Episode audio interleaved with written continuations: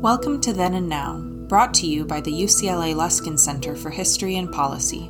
We are dedicated to studying change in order to make change, linking knowledge of the past to the quest for a better future. Every other week, we interview thought leaders, historians, researchers, and policymakers about what happened then and what that means for us now.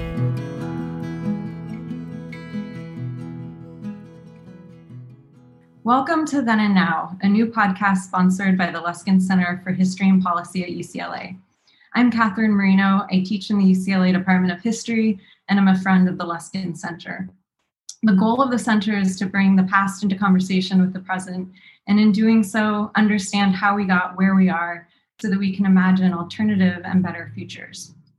And that idea of both grappling with and honoring the past in order to build a better future is truly at the heart of all of the work of our guest today.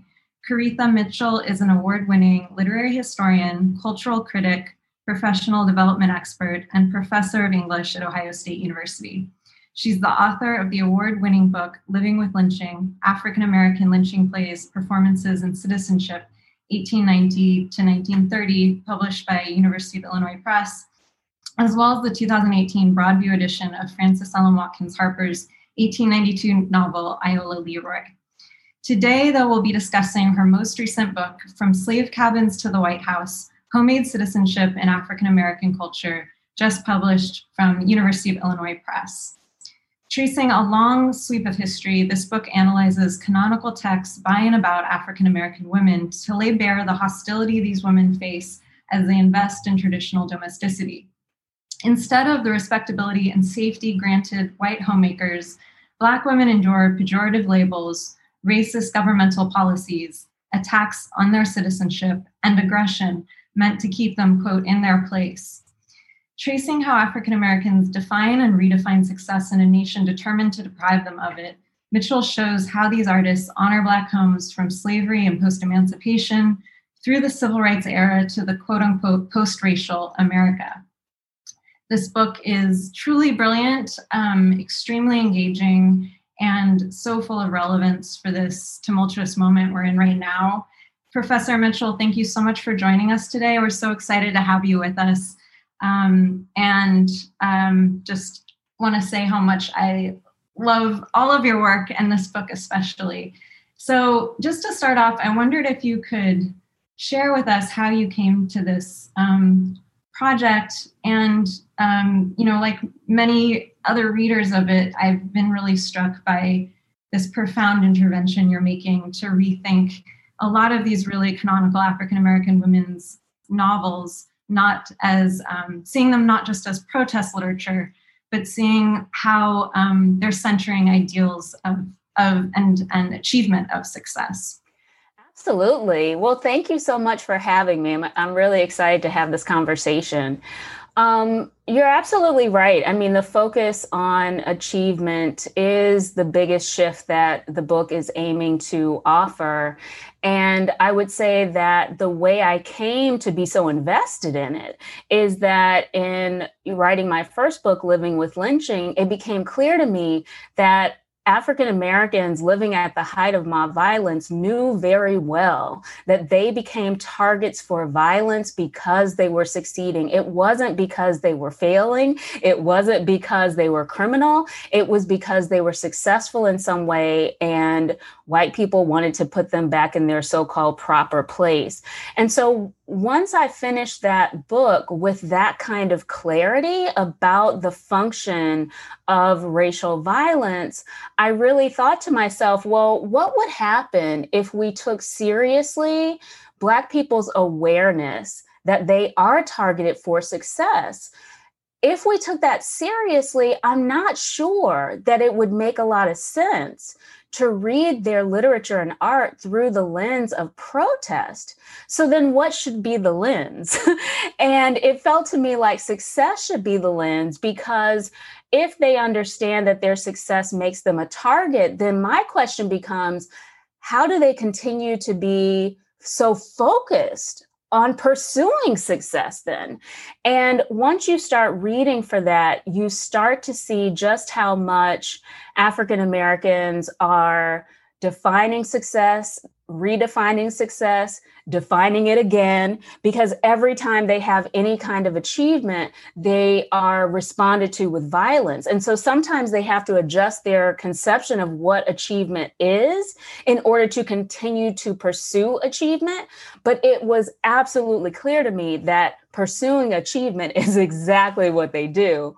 And as you said, it's so important to look at Black women's literature and art in this way because they are clearly dealing with the violence that's coming at them because of racism, but also the violence that's coming at them because of sexism. So when we look at people who are having to figure out strategies of perseverance, right?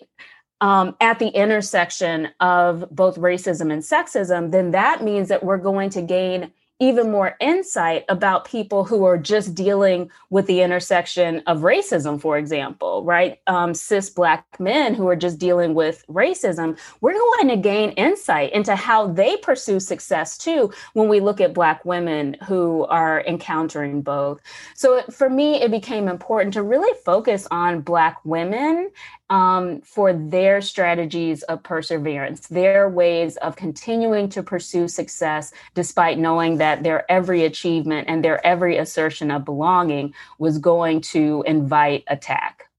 Yes, and you define define this sort of um, re- quest for success discussion of how to you know find achievement and recalibrate um, the meaning itself of achievement through this concept of homemade citizenship which you say is, quote, a deep sense of success and belonging that does not defect, depend on civic inc- inclusion or on mainstream recognition. Um, and I was really struck by um, both the fact, you know, that it does not depend on civic inclusion, and would love for you to in- explain that a little bit more, but also the way um, that it it works in a in a two pronged way. I mean, the notions of success, as you're saying, are so bound up in um, Black women's liberation uh, and and sort of freedom from oppression, specifically on an individual in these individual women you're looking at, but it's so linked to a broader community sense of belonging to. Absolutely, no, that's great. I mean, I think what I'm invested in here is to understand how if I'm going to look at the literature and art through the lens of success, then so often what you're going to encounter um, seem to be very conservative portraits of how you know these figures in the literature are defining success. And so there's a kind of temptation to assume that therefore black people simply are defining success in conservative ways and i think what you're helping me think through is the way that homemade citizenship is geared toward understanding that there has to be something else there, right? I mean, even in slavery, if Black people achieve anything like what white people define as valuable, they will be attacked for it. So even if it's just the heteronormative, you know, decision of a partner, because it looks like what white people value, enslavers are going to make sure that black women can't choose their romantic partner. So anything that looks like the success that white people value is going to be attacked. So my thinking was, how could it possibly be that simply wanting what white people have is the motivation it just doesn't make sense i mean then if you fast forward to you know maybe the 1930s 1940s 1950s 1960s when there's kind of this movement toward home ownership in those decades does it really make sense to say that obviously Black people just want the American dream? I don't think it does because they know that any semblance of that achievement is going to invite attack.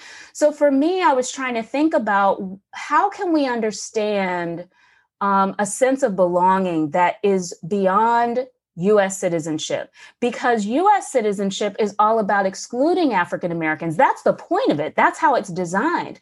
So then I was trying to develop a conception of you know something beyond that. And i think that belonging gets to it right? So the idea of tracing homemade citizenship that it's not about civic inclusion and mainstream recognition is one way for us to understand how is a sense of belonging cultivated in a society that's determined to exclude you. And one way that i can you know kind of gesture toward one of my answers to that question in the book is that it's about these practices of belonging, right? To my mind, debate is an embodied practice of belonging. And because Black people are within their own communities debating how to define achievement, that is part of what makes them a community. And that is part of what creates belonging. And that belonging is the thing that's separate from and in addition to anything that even looks like US citizenship. That's why it's homemade citizenship, because it goes to that sense of belonging. Right. Thank you. And um, and your points too about the um, the way that white violence attacks um, any sort of semblance of um, white mainstream notions of um, traditional domesticity. It's a point that you make throughout the book, and I found your notion of homemade citizenship so capacious because it um, refers not only to the crafting of citizenship for people, Black women especially, who've been denied um, citizenship from its the founding of the nation, but also the domestic, the way you really center the domestic space and effective relationships in the home.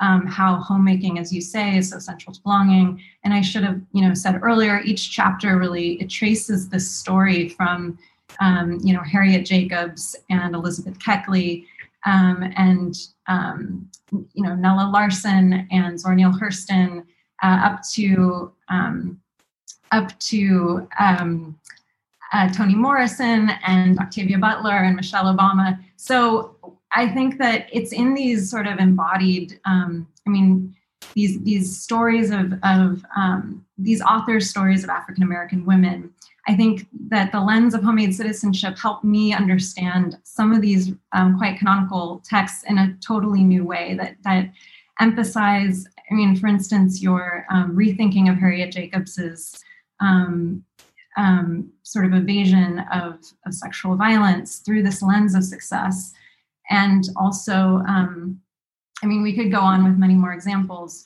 Um, but I thought one other example that was powerful was rethinking Zora Neale Hurston's Their Eyes Were Watching God um, and thinking through how this often quoted idea that, that African American women represent the mules of the world misses that at that moment of that quote, there's an important narrative shift happening around um, the character's embrace of a sense of success, a sense of pleasure, and um, self affirmation. Yeah, thank you for that. Thank you for that. I mean, it's I mean, you've brought a couple of key issues to to the forefront here. I mean, the first thing I think I want to say is part of what um, focusing on domesticity in the book ends up yielding is a way for us to understand that Black women care a lot more about the bonds and affection, as you put it, right? Um, they care a lot more about that than they do about a particular domestic configuration. And so that's part of the reason why, when you look at Black women's domesticity, you can see that they are homemakers, even when they don't have that title, even when what they develop in their domestic spaces doesn't look like a traditional idea of a homemaker. They're being homemakers regardless of the domestic configuration. And that became important to me, right? Because part of what I'm invested in doing in the book is having us understand that this violence that comes your way is what these artists are trying to highlight.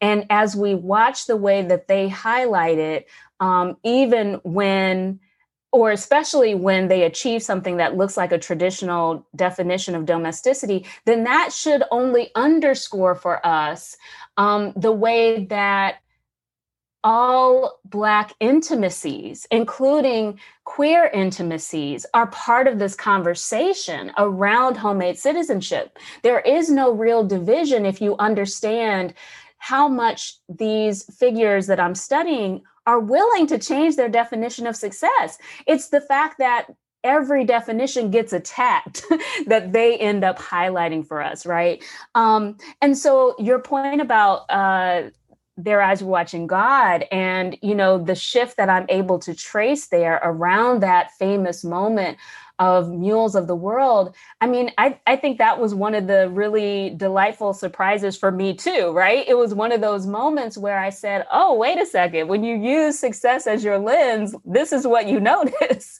Um, and so what became really important was recognizing how when nanny tells janie um, when she shares her story with her about what life has told her about how Black women are the mules of the world, part of what we watch happen there is Janie's investment of developing her own definition of success.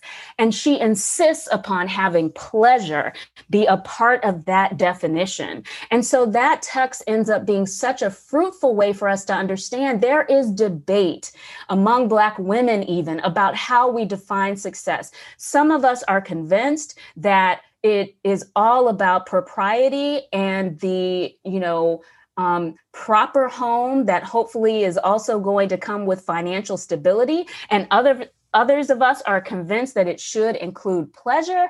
And that is part of what we watch with that shift in how um, you know janie is going to define success moving forward in her journey. So yeah that was i would say to you like one of the delightful surprises of using success as a lens that's great. And yeah, that was only just one example of so many in your book where I just was so amazed by the profound shift that that lens really provides. And I think it's going to be incredibly generative for scholars and everyone going forward. And it sort of, that example gets at the point I was trying to make, um, but didn't put very well earlier the way that, you know, all these definitions of success vary, but they seem to foreground um, belief in one's self worth. Um, but not in an individualist way, you know, and, and, different definitions obviously apply to different experiences and people you're exploring in this book. But they're also never um, totally individualistic because they're always engaged in this broader community conversation, as you put it. And that is intimately bound up in these debates, and that intimately is bound up in this notion of belonging. Absolutely. I, I just think it's so powerful how you're kind of bringing these books together to show um, how this community conversation has actually been building on itself over you know a long period of time.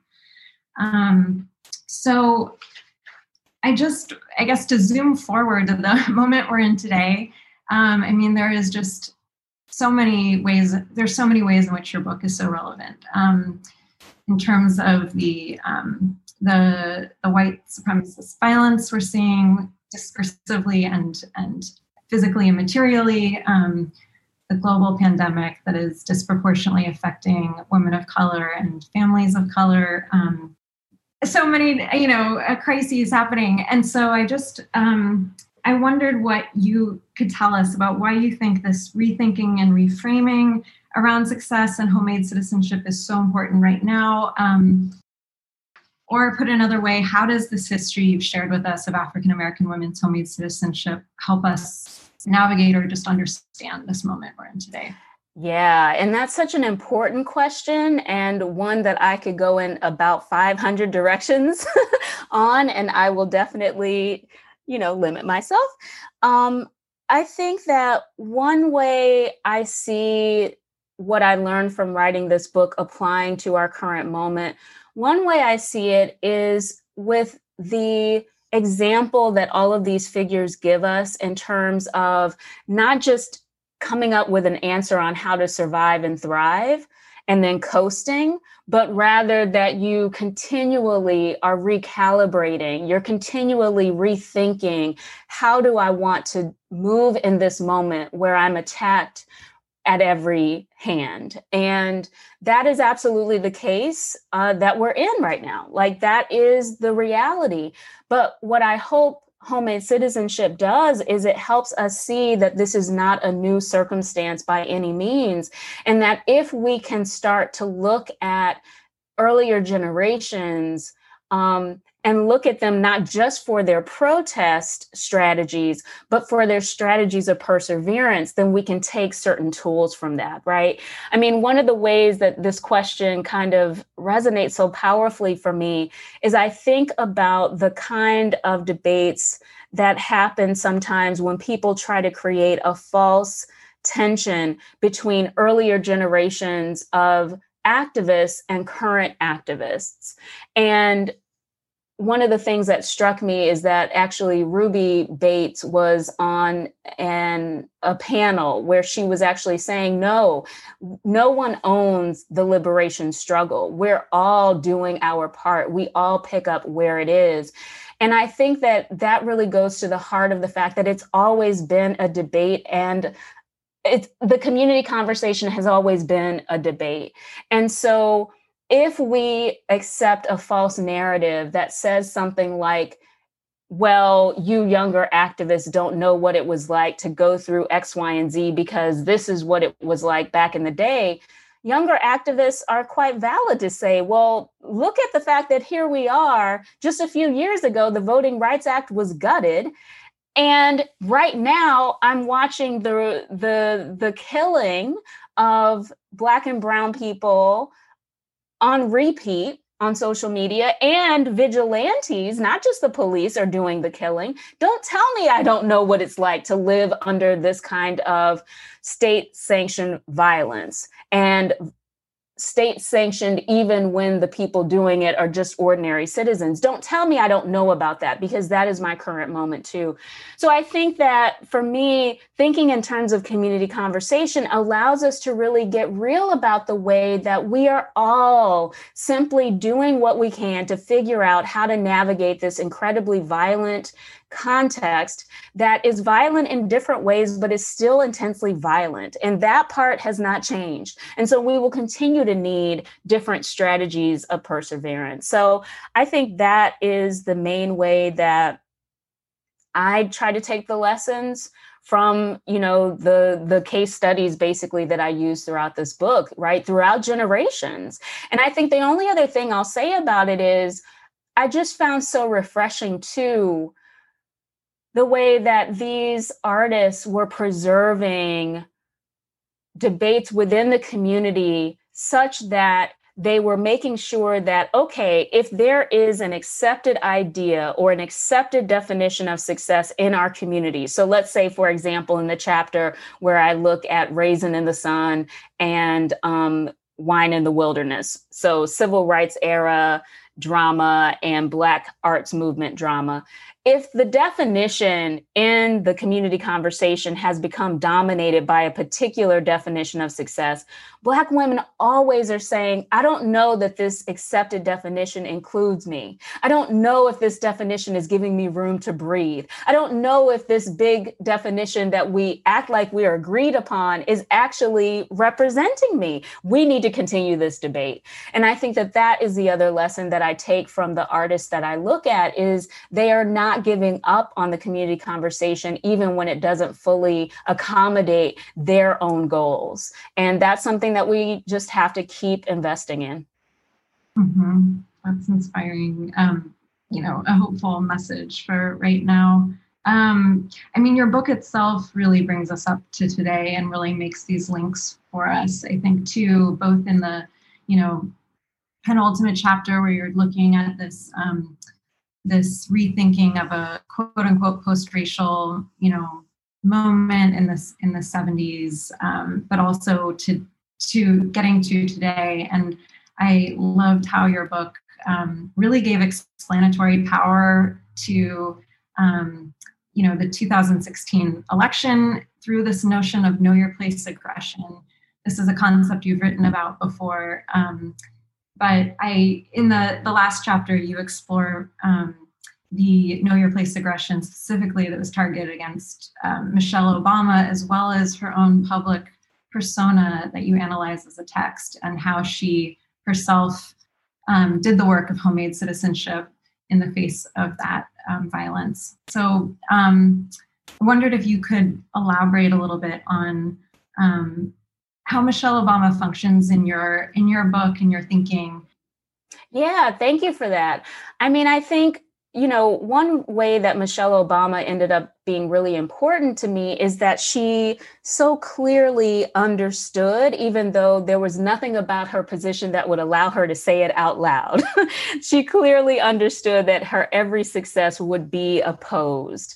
Um, and so, in that way, I saw her as being very much in the tradition of um, Black club women of the 1890s and early 1900s who were making very deliberate decisions around hair, clothes, bodily presentation, and even home decor, um, all for the good of the race. And so I saw the way that because she knew she would be opposed, because she knew she would be attacked in every way, all of her decisions were in that tradition of understanding that she was in the public eye, she would be attacked, but she also could um, use semiotics, as I put it in the book, right? This idea that we are conveying meaning, we are interpreting meaning not just through words, but also through objects and gestures and, and, and, and so on. And so it felt to me like that was an opportunity to see how she was using her decisions about hair, clothes, and bodily presentation, as well as how to decorate the White House to um, you know navigate the violence that she would encounter the discursive violence that she would encounter if nothing else but also still give some messages to black and brown women who needed affirmation. But i think you know the other thing that you're reminding me of is know your place aggression in relationship to her becomes so important in the coda um, which I call from mom in chief to predator in chief, because it feels to me like American voters, now thank heaven, voter suppression was required for Donald Trump to win. I, I, I, I thank heaven for that because it is the only thing that makes me believe in any sense of decency in this country. But nevertheless, he didn't win the popular vote. This is true. And so that is like, you know, my one thing that I hold on to. At least that was required. But nevertheless, 63 million million Americans did vote for them, for him, and including 53% of white women. And so part of what I think that does for us is it really allows us to think about um, how 2016 put American culture on display. If we had any doubt about what are the most common words and deeds of American culture, that election put it on display. And so part of what I'm interested in is the way that, you know, the way that he disrespected President Obama in order to have political ascendancy, questioning his citizenship and so on. It went from President Obama to Hillary Clinton.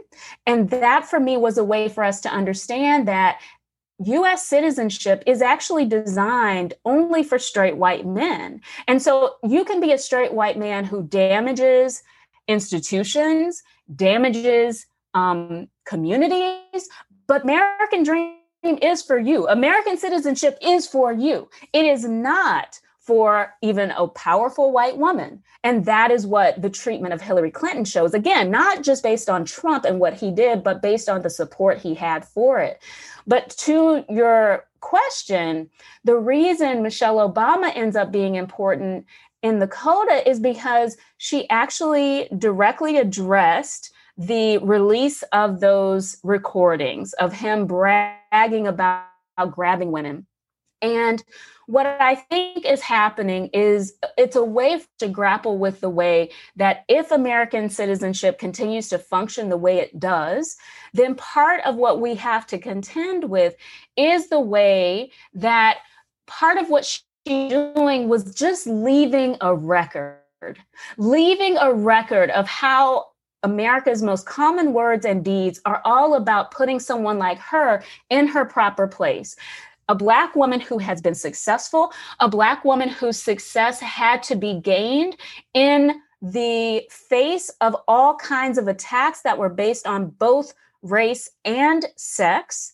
The way that she testified to the the fact that those comments of sexual predation that he nevertheless got voted in after it was spread she makes it clear that other women of every background, if you felt a certain amount of shame hearing that, you are not imagining that you should have felt that shame. That was the point. That is what happens when people in power are allowed to operate in ways that are all about putting you back in your so called proper place. It's all about having you give up your ambition, all about having you not go for achievement. And so to me, that's part of why it was so important to end on the note of Michelle Obama showing us her examination of know your place aggression, even though she doesn't do it explicitly, because it allows us to see American citizenship right now is geared toward just telling everyone who's not a straight white man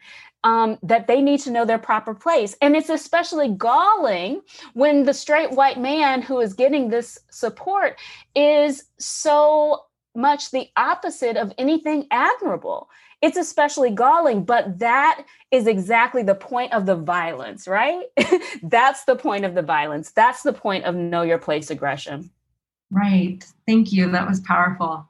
And I mean, I just want to reiterate how much I love the ending the coda with Michelle Obama's contribution to this community conversation um, and her making of homemade citizenship one that um, emphasizes African American women's right to live free from sexual and racist violence and harassment, to have love, admiration. It really just continues on this intergenerational conversation that you've laid on in the whole book yeah, and could I just add really quickly the other thing that's so important about your emphasizing that is I think part of what was so powerful for me to recognize too in this study is the way that even when the texts that I'm examining seem to be all about addressing a mainstream audience, they still participate in a community conversation. Michelle Obama is an example of that. Obviously, she's the first lady. What she does addresses mainstream audiences, but even as she does that, she is participating in the community conversation. It's not just about responding to mainstream audiences. Right, exactly. I found that super powerful and important. Um, and um, just wanted to reiterate more generally how much I love how your book itself just really illustrates this point that is so central to this center and podcast the um, relationship between the past and the his and history um, you know not only recognizing um, and grappling with the history of slavery and various forms of violence but also um, as I think you've put it elsewhere, sort of honoring the ancestors, really by thinking about this work in terms of success, you're really honoring a much bigger vision of what these um, artists and authors are trying to do and really tracing those connections with, with history. Um, so I, um, I will for the sake of time, I would love to continue the conversation, but I will end it here. I just want to point out to how much, um, in your own words, you know, you're really highlighting how these authors quote steer the community conversation in ways that will empower African Americans uh, to, to quote create a future of possibility for the collective. And I think that's exactly what your own book does. So thank you so much for it and for joining us today in this conversation. Thank you. Such a pleasure. Then and Now is a production of the UCLA Luskin Center for History and Policy with support from the UCLA History Department. Then and Now can be found on Spotify and Apple Podcast. Let us know your thoughts on this or other episodes of Then and Now by emailing us at luskincenter at history.ucla. Special thanks to our executive producer, Maya Ferdman, and to David Myers, the director of the Luskin Center for History and Policy. And so many thanks again to Professor Koritha Mitchell for her fabulous book, From Slave Cabins to the White House Homemade Citizenship in African American Culture.